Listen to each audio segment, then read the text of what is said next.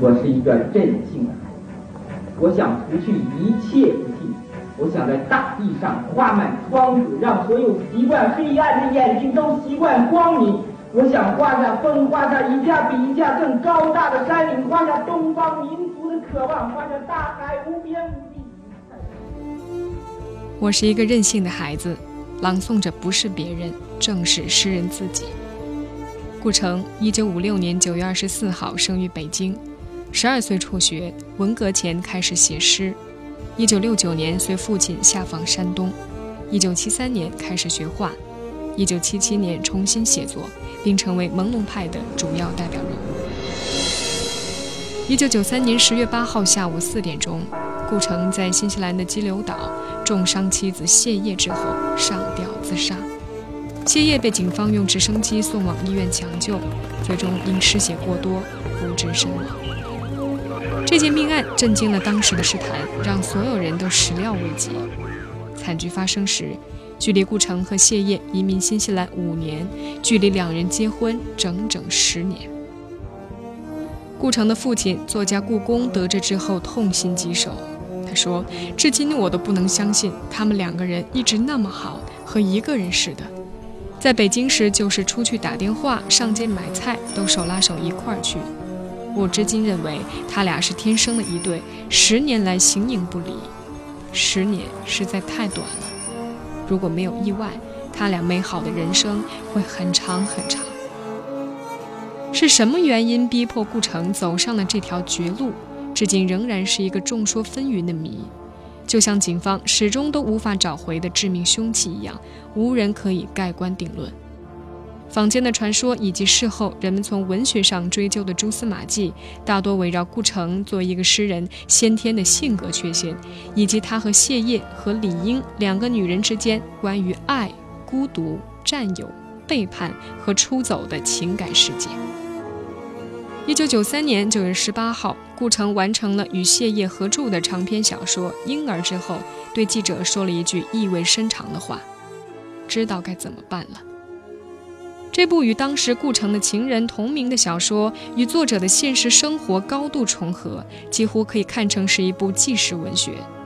这本书的简介写道：“这是一部真实的情爱忏悔录，作品描写了主人公顾城和他的两个妻子在太平洋一个小岛上的生活、情爱、冲突和阴差阳错。”他不想建功立业，只想做一个桃花源中人，甚至不想为夫为妇，疏远子义，仇视自己的欲望，以实现他意念中的净土。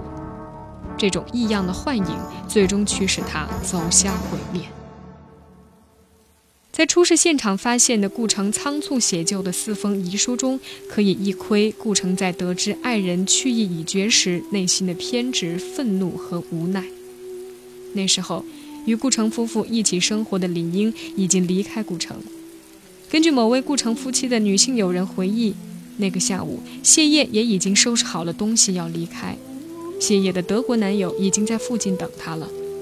陈立川也在《人可生如蚁而美如神》忆顾城与谢烨一书中附和了这个说法。他写：“听北岛说，顾城和谢烨的悲剧就发生在大鱼从德国来新西兰接谢烨的那天。”大鱼在德国上飞机的时候，谢烨还活着；他抵达新西兰的时候，谢烨已经不在了。书中，陈立川同样提到了一个细节：在一九九二年十二月二十八号，他和顾城夫妇在巴黎见面，当时已经有了两人分手的传言。饭局上，顾城无精打采，谢烨则显得憔悴。他们之间有过这样的对话：陈立川问：“你们还好吧？”顾城回答：“我早晚要杀了谢烨。”语气虽似玩笑，但仍然叫气氛尴尬。谢烨勉强地笑道：“和顾城在一起，活得很累。”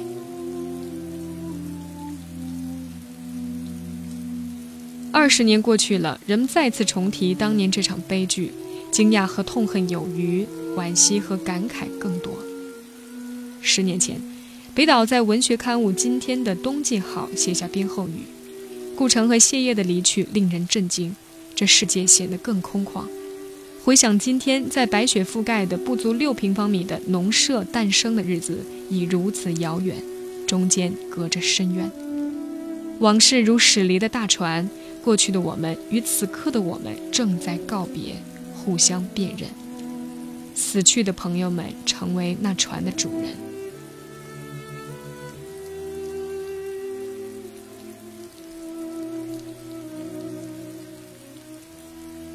在这样一场鲜血四溅的惨剧里，死去的行凶者得到了许多人在情感上的某种偏袒。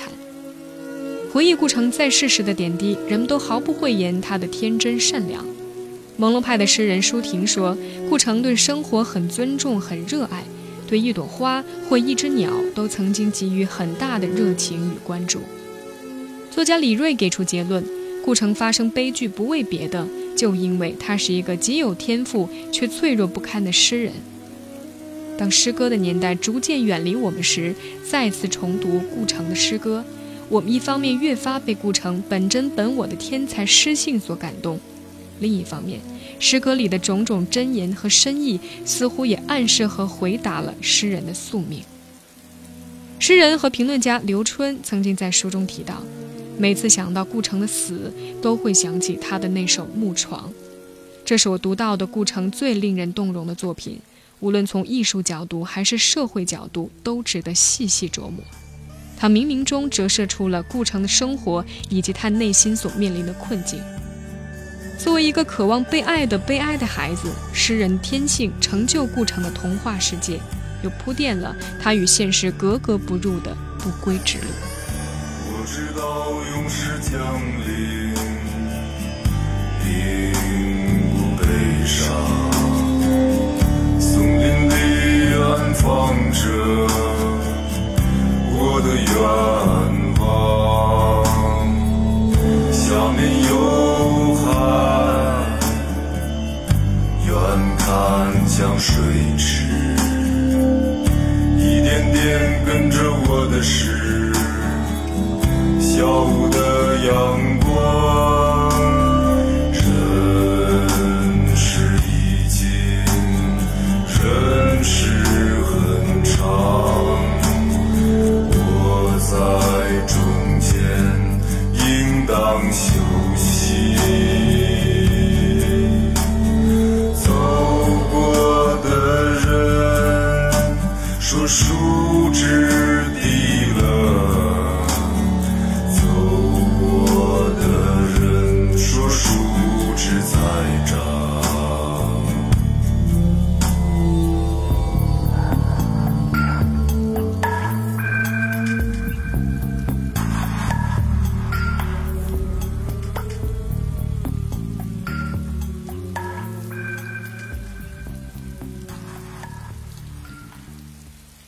一九九三年的二月份，顾城写了两幅字送给中国当代诗歌的法文译者尚德兰女士。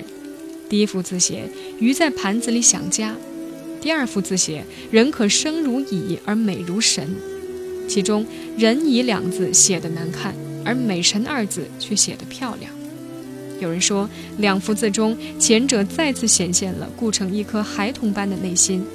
后者更宣告了他作为一个纯真的诗人，在艰难人世中的终极理想。一向惜字如金的顾城，生前在漓江诗会上说过的一句话，至今读来仍然振聋发聩。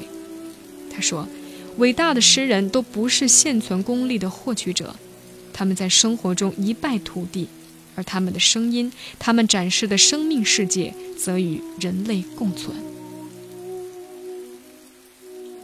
这或许便是后世之人不断想起这位始终没有长大的童话诗人，缅怀他的诗歌《乌托邦》的最好的理由。今年十月，顾城曾经写诗的文学阵地《今天的秋季刊》，由北岛主编了一期纪念顾城专辑，一群他生前的诗人友人共同撰文追忆这位天才诗人和那个诗歌的绚烂年代。今天的素描时光，让我们在文字中怀念顾城。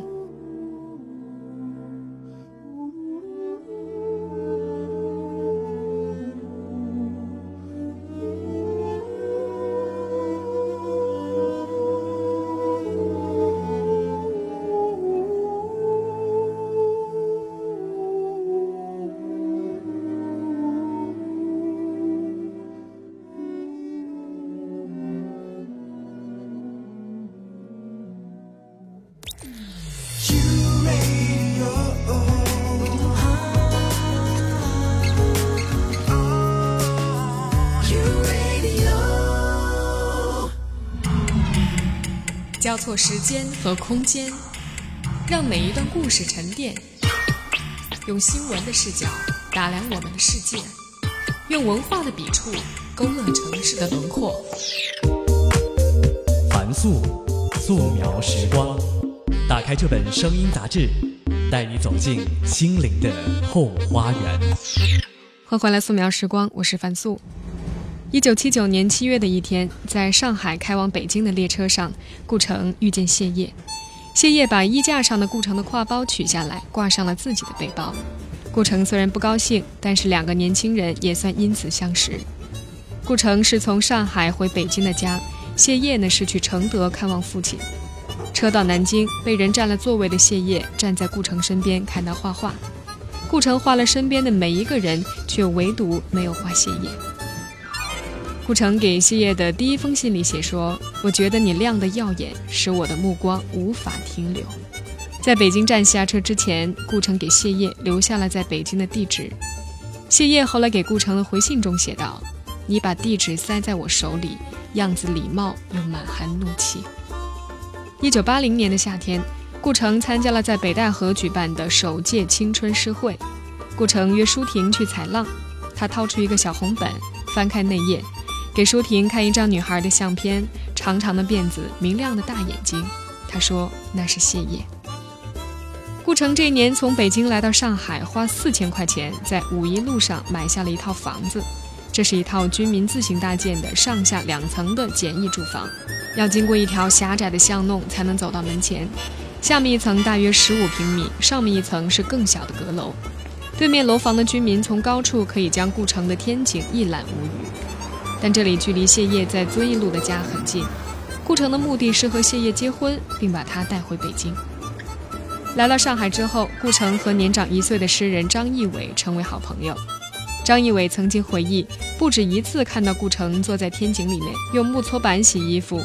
顾城的一日三餐非常简单，总是面条加上排骨青菜。只有谢烨来陪伴的时候，才会由谢烨把青菜切成一段一段。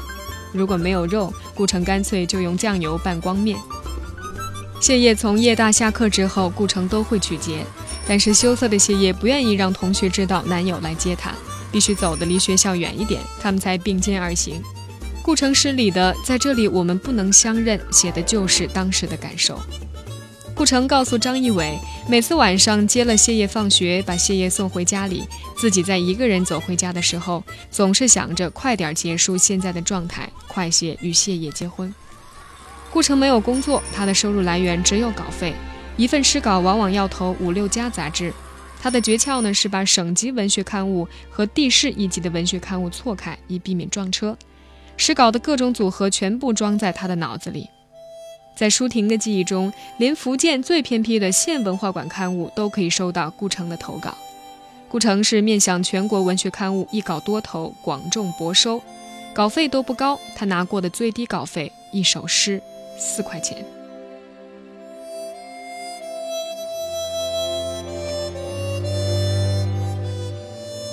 每天早上起床，顾城的第一件事情是赶紧把昨夜做的梦记录下来。他把这些梦理解为另外一种暗示，这些冥冥中的暗示可能是最好的诗。这个习惯保持了很久。个子不高的顾城常常戴着自制的帽子，双手插在宽大的中山装的口袋里，在屋子和天井里走来走去，自我欣赏。顾城特别喜欢用银灰色的布料做帽子，如果没有合适的布料，他就用纸做一顶。诗人芒克曾经写文章说，他多次让顾城把他的破帽子给扔了，因为他觉得晦气。可顾城却说，那帽子是他的烟筒，他有气就能从那里冒跑了。但是顾城用童话对待世界的方式却并不为人所理解，他被认为精神不正常，被要求去医院做检查。谢烨陪着顾城去的，两个人回来之后，高兴地告诉张艺伟，今天和医生侃了一通弗洛伊德，把医生都侃晕了。医生说顾城对弗洛伊德懂得比自己还多。经过详细的诊断，医生发现顾城的思维和表达都很正常，但是张义伟知道顾城的自尊心大受伤害，心里是很不开心的。一九八三年八月八号，顾城和谢烨在上海登记结婚，半年之后回到北京。一九八七年的五月底，顾城、谢烨出国，开始在欧洲大半年的游历。出国之后，顾城给朋友的信很少，而且极短，常常只有半页信纸，有的时候只有短短的两行。顾城给舒婷的信里，有的时候叫她干姐姐，有的时候又称呼她是鼓浪屿大公，并自称可汗。时过多年，张艺伟依然记得，顾城曾经深深地吸引过谢烨。谢烨再也碰不到顾城这样用梦幻加现实、艺术加生活的方式和他交流的人。谢烨个性很强，是诗人，懂文学，有着强烈的使命感。王安忆回忆和顾城在德国的聊天时，谢烨会取出一架小录音机，录下顾城交谈的整个过程。他说出的每一个字都不致遗漏，而被珍惜地收藏起来。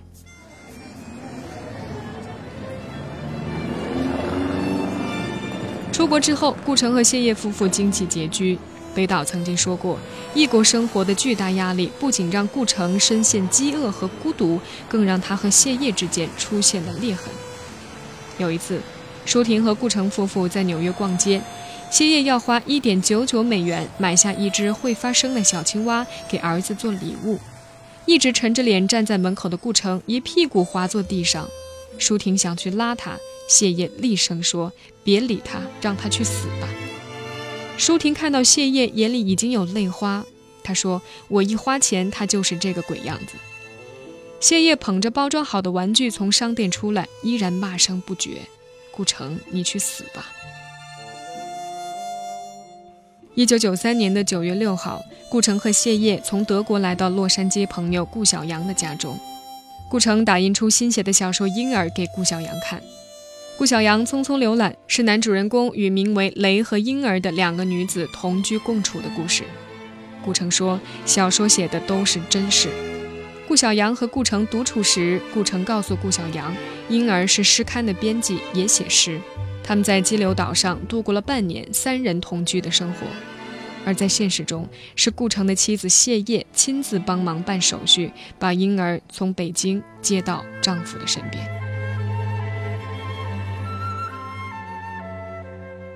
顾城和谢烨的生活矛盾在朋友面前也丝毫掩饰不了。诗人钟文回忆，一九九二年的冬天，他们夫妻俩来到巴黎。钟文介绍他们到朋友的饭店里去吃饭，在整个聚餐的过程里，顾城显得非常落寞，一点精神也没有。整个饭局中，夫妻两人没有任何的互动。饭后，谢烨偷偷地把钟文拉到一边，第一次对他诉了很多苦，倾诉各种他和顾城在生活中无法调和的矛盾。当时钟文很惊讶，问他：“你们之前感情那么好，怎么会有这么多的矛盾呢？”他说：“钟老师一言难尽啊，我可以举很多的例子，比如我去外面打工，让他到了饭点给儿子喂我调好的奶糕，如果我下班回来晚了，他竟然可以吃掉我给儿子准备的奶糕。他就是这么一个没有生活能力的人。”钟文对谢烨说。小谢，你当初嫁给他时就应该知道，他本来就是这样一个大孩子，永远不会长大。生理上会长大，但心理上不会长大，所以才能写诗。谢烨当时说，他正在想一条生活的出路，走出现在的生活状态。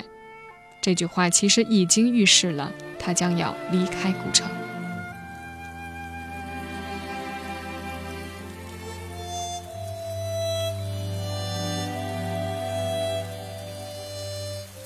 顾城在一九七九年的八月二十九号写给谢烨的情书里有这样一句话：“我不怕世界，可是怕你。”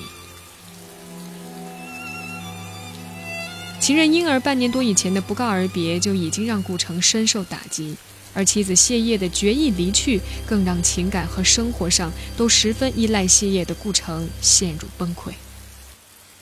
我从不会轻易许下任何诺言，也从不会为一个人如此心碎。而现在我可以敞开我的内心，你是我唯一真心爱过的姑娘。突然有一天，你离开了这里，带走了整个世界，没留一片云。从此我就像愁里埋芒的荆轲，在那凄风苦雨中荒野彷徨。但是希望你明白，我就在你身旁，无论你在多远的地方。即使你变了模样，即使你把我遗忘，你永远都是我心爱的姑娘。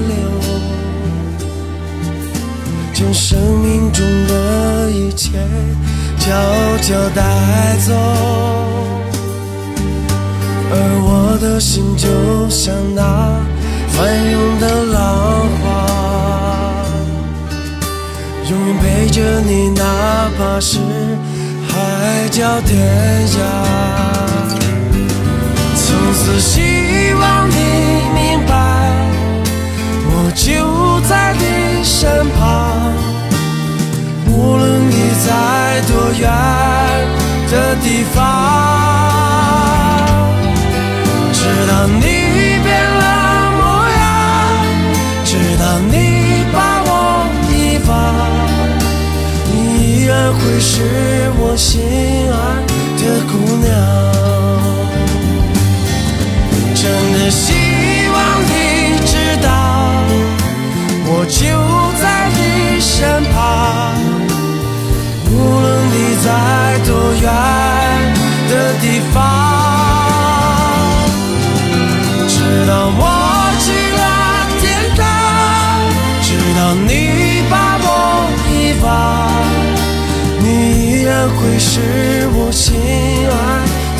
姑娘。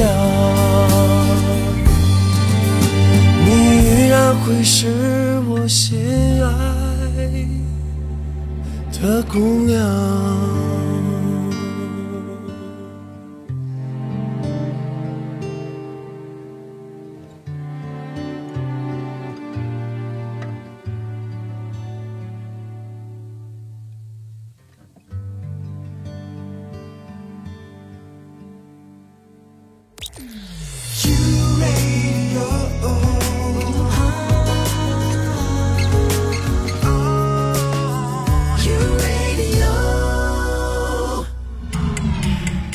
交错时间和空间，让每一段故事沉淀。用新闻的视角打量我们的世界，用文化的笔触勾勒城市的轮廓。凡素，素描时光。打开这本声音杂志，带你走进心灵的后花园。欢迎回来，素描时光，我是凡素。中文这样形容顾城的结局，那是一个本真的诗人无法逃避的悲剧。可一个曾经说过“我要写一生都不够”的诗人，为何会用这样的方式草草结束自己的生命呢？中文分析，西方现象学有一个观点：我们每一个人从出生那一刻开始，就面临着一个他人和他者的问题。拉康的镜像理论这样解释道：当一个孩子第一次照镜子时，他就发现镜子里的那个我是一个他人，即便他的父母告诉他那就是你呀，他都会觉得那不是我，而是他人。拉康的这个理论说出了一个道理，也就是说，我们不论多么强调自我，都面临着一个他人的问题。现象学里还有一个例子，一个裸体模特在工作的状态下是没有羞耻心的，因为他进入了一个自为的状态，并没有意识到旁边出现的是他人。而一旦他进入更衣室时，则进入一个自在的状态。如果此时突然间闯入一个男性他人，直接的面对他的身体，他就会惊慌失措，耻感和羞感产生了，因为他人出现了。法国哲学家萨特曾经如此极端地说。他人即地狱。德国哲学家海德格尔把人分成两类，一类是常人，不在存在状态中的人，对自己与存在的关系懵懵懂懂、浑浑噩噩。世界上大多数人都是常人。还有一类是本真本己的人，本真本己的人是时时刻刻意识到我与存在的关系。海德格尔说，诗人一定是后者，只有本真的人才是真正的诗人。所以要做诗人是很难的，因为周围有那么多的他人，他们要么来侵犯你，要么来异化你。一个真正的好的诗人一定要写本真本己的诗歌，所以他们在我的周围会不自觉或自觉地建立一个围墙，把我保护起来。这种围墙的建法有几种，一种就是依靠个人强大的意志力来抵御他人的侵犯，或者依靠一种责任感。担当、自信，轻视那些大众化的、俗化的东西。北岛就是一个意志十分强大的人，他不会轻易的受外人的影响；而顾城则相反，他要保持他的本我，只有靠他人来帮他。也就是说，身边要有一个比他强大的他人，比如他是北岛为这样的大哥。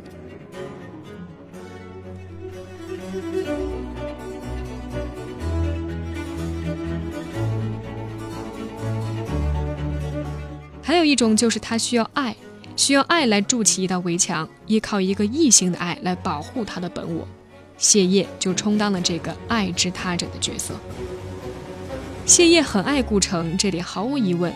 在国内的几次接触中，中文说他可以完全体会得到。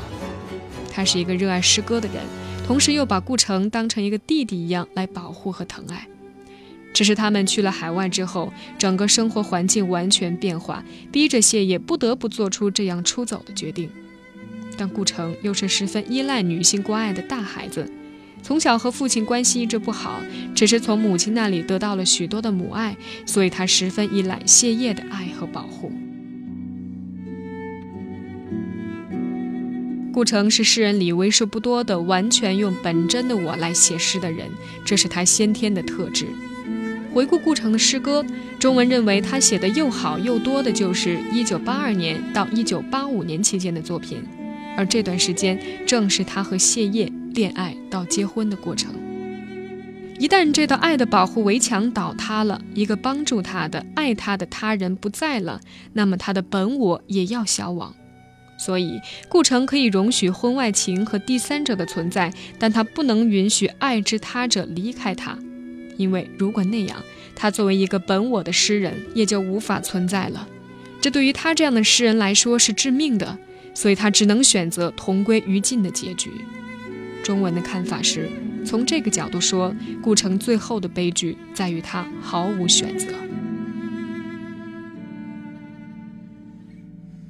顾城这种特殊的本真本己性毁了他和谢烨，但也成就了他在中国诗歌史上的一个真正的诗人和他的价值。顾城诗歌里的我和北岛的我都无法代替，他们也不会混淆。海德格尔认为，梦和奇迹再加上合适的语言就是最好的诗。读顾城的诗歌，读不到他所生活的时代的社会事件，而反观北岛的诗歌就有很多。北岛的视野里都是社会。而顾城却是一个梦的诗人，一个做梦和写梦的诗人。中文认为，中国新诗史上那么多年，像顾城这样以一种孩子的眼光和心灵去做梦和写梦的诗人几乎没有。看顾城十几岁时写的那首《树枝想去戳破天空，却只戳了几个微小的窟窿》，写的就是感觉的梦，和社会是没有任何关系的，也不是社会理想。顾城在诗歌里也写过穷的感觉，他和谢烨的矛盾很多都是来自于经济问题，他的丈母娘对他没有稳定的工作也不甚满意。穷是什么？他说，穷有个凉凉的鼻尖，他用玻璃球说话。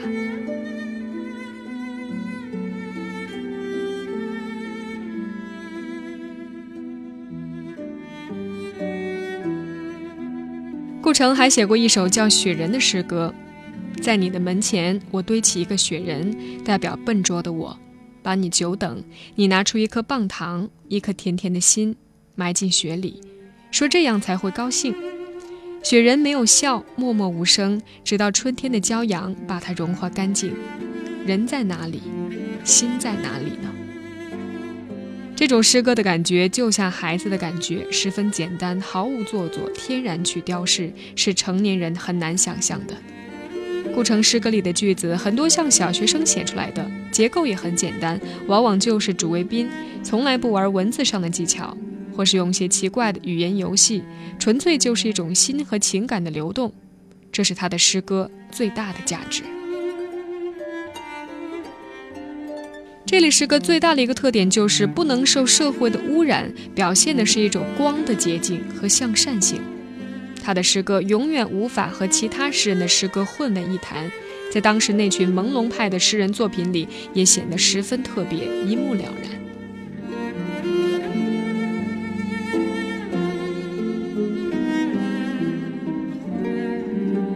而做真正的诗人是不容易的，在社会中极其容易被边缘化。而且需要痴狂到一定地步才行。也许小说家只有写作的时候才需要痴狂，而诗人在生活中也是痴狂的，因为诗人必须是一个本真本己的人。有人问中文为什么很多天才的诗人都是以死作为生命的结局？他说，这中间可能确实存在一种命运的必然性。诗人为了追求一种纯真的本我，要么是疯，要么是死，要么像荷尔德林、尼采、科尔凯郭尔都疯了，要么就像保罗·策兰、曼杰什坦姆、海子都自杀了。海德格尔认为，诗人要不做常人，要做本真的人，要保真，你的灵魂势必变重，变重灵魂是理想化了的灵魂。但是变重的目标和变重的实施，经常要与现实脱节，甚至断裂。这样的结果，死可能是他们唯一的选择。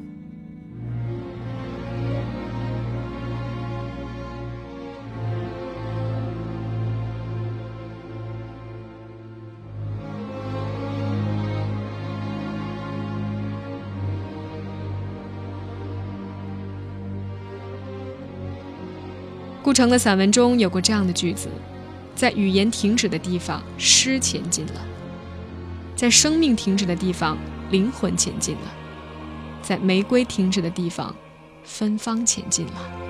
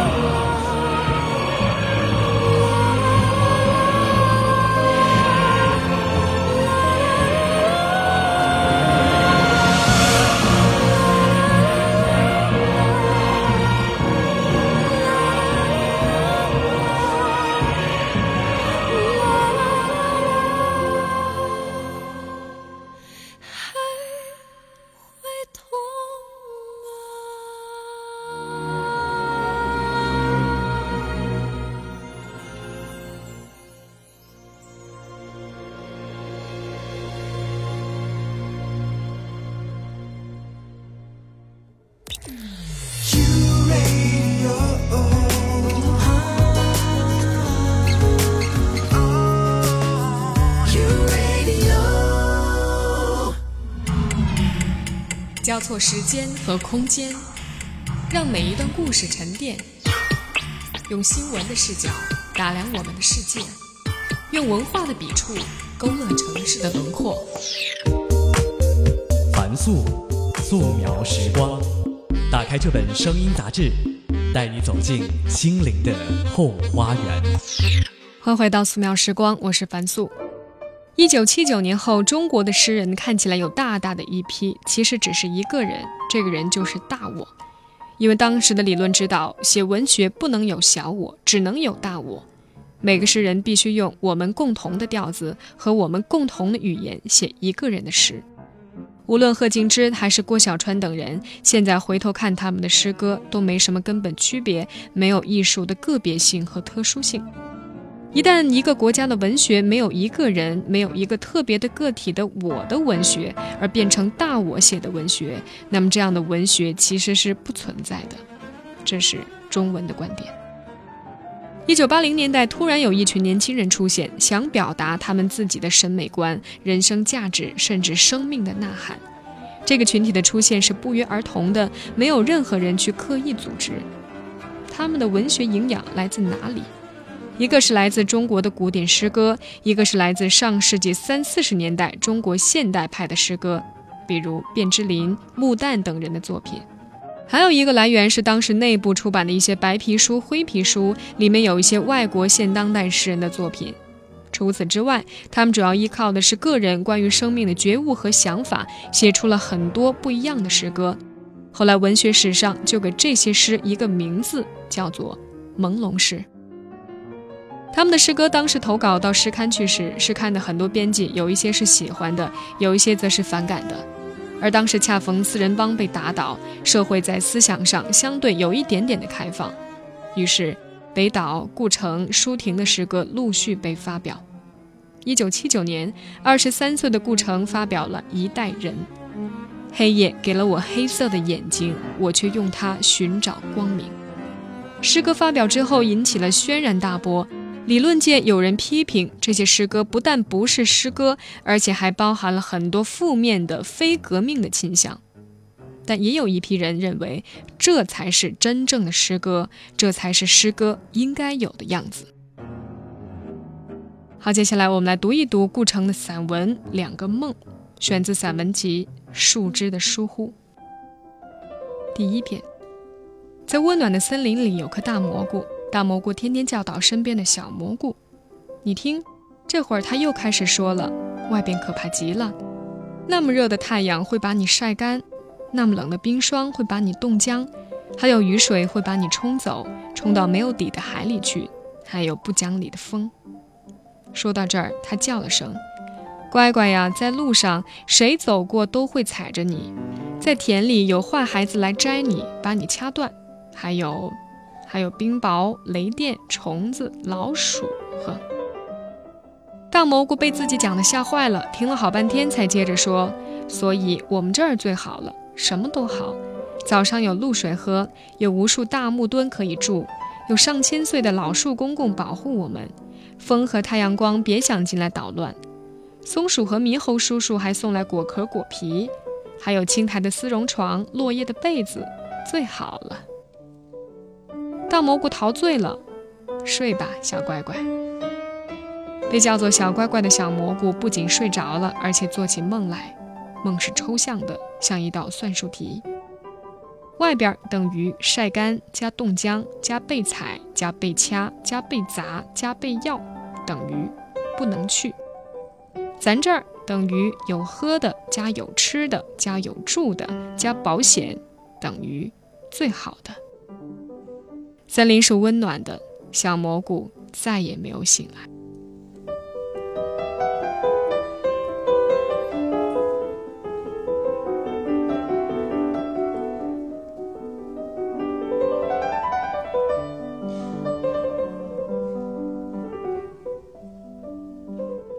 第二篇，在一个翠绿的小土丘旁，有一株蒲公英，它金黄的花冠已经褪色，结满了毛茸茸的种子。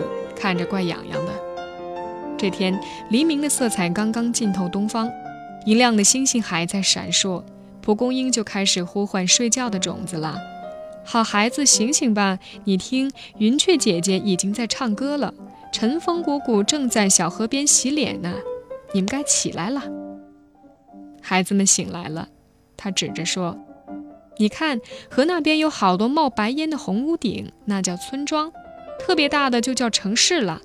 大的城市大多在河边，河里有好多爱做客的船。”他们捧着一捧捧浪花，不停地跑来跑去，去拜望所有码头，就像蝴蝶去拜望一个个花园一样。在大河的近那边，就可以看见大海了，蓝蓝的，无边无际。海里有各种各样的鱼，海中间有各种形状的岛。在大海的近那边，呵，海也是有边的，还有大片大片的陆地、田野、山、城市、村庄。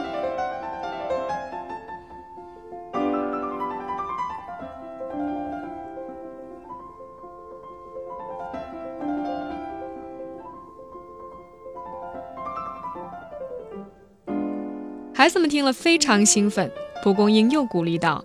飞吧，孩子，不要害怕，你们不会孤单。云雀姐姐会帮你们找路，晨风姑姑会帮你们躲开泥潭。飞吧，孩子，不要贪玩，不要贪恋那好看的街道和花砖平台。只有在平凡的土地上，你们才能生长。飞吧，孩子，不要舍不得妈妈，我的好孩子，勇敢的孩子。种子张开温润的眼睫，展开纯白的羽翅，飞去了。在透明的天空中，他们看着、想着、飞着。他们不留恋沉睡，他们去寻找一个更美的梦境，那就是未来。一闪一闪亮晶晶，满天都是小星星，倾听愿望和秘密。眨着眼睛到天明，一闪一闪亮晶晶，想低声说我懂你。如果孤独想哭泣，让我带你去梦境。